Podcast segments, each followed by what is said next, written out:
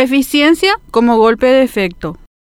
Acorralada por las críticas ante la ola de inseguridad, robos y corrupción en sus propias filas, la Policía Nacional ha tenido a finales de esta semana un arrebato de eficiencia no vista en mucho tiempo. El propio ministro del Interior, Arnaldo Yucio, había declarado que si no se veían resultados en poco tiempo, tendría que despedirse de su silla ministerial. La corrupción es moneda corriente en la Policía Nacional y las instancias de decisión reaccionan tibiamente ante el reclamo de cambios por parte de la ciudadanía. La inseguridad no es una sensación creada por la prensa que pasa muchas veces un mismo hecho delictivo, según sostienen los policíacos. La inseguridad es algo que crece con la complicidad de quienes tienen la responsabilidad de protegernos. Quien diga que no es así, que refute cómo es posible que los ladrones sigan libres y campantes mientras nuestros compatriotas tienen que encerrarse en sus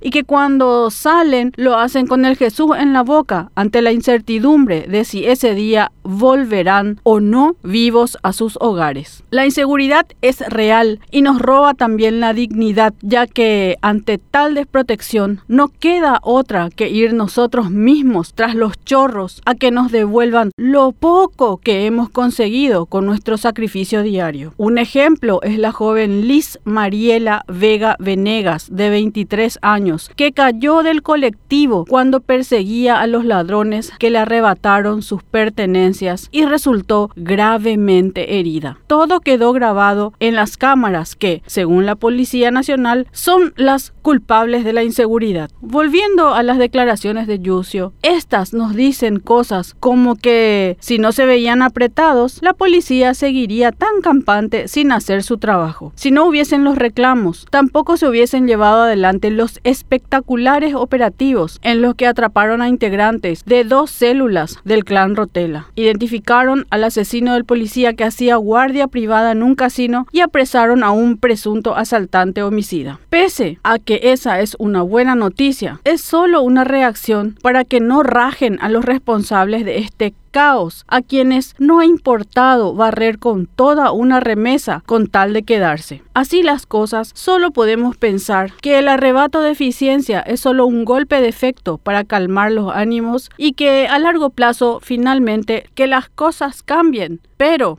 para peor.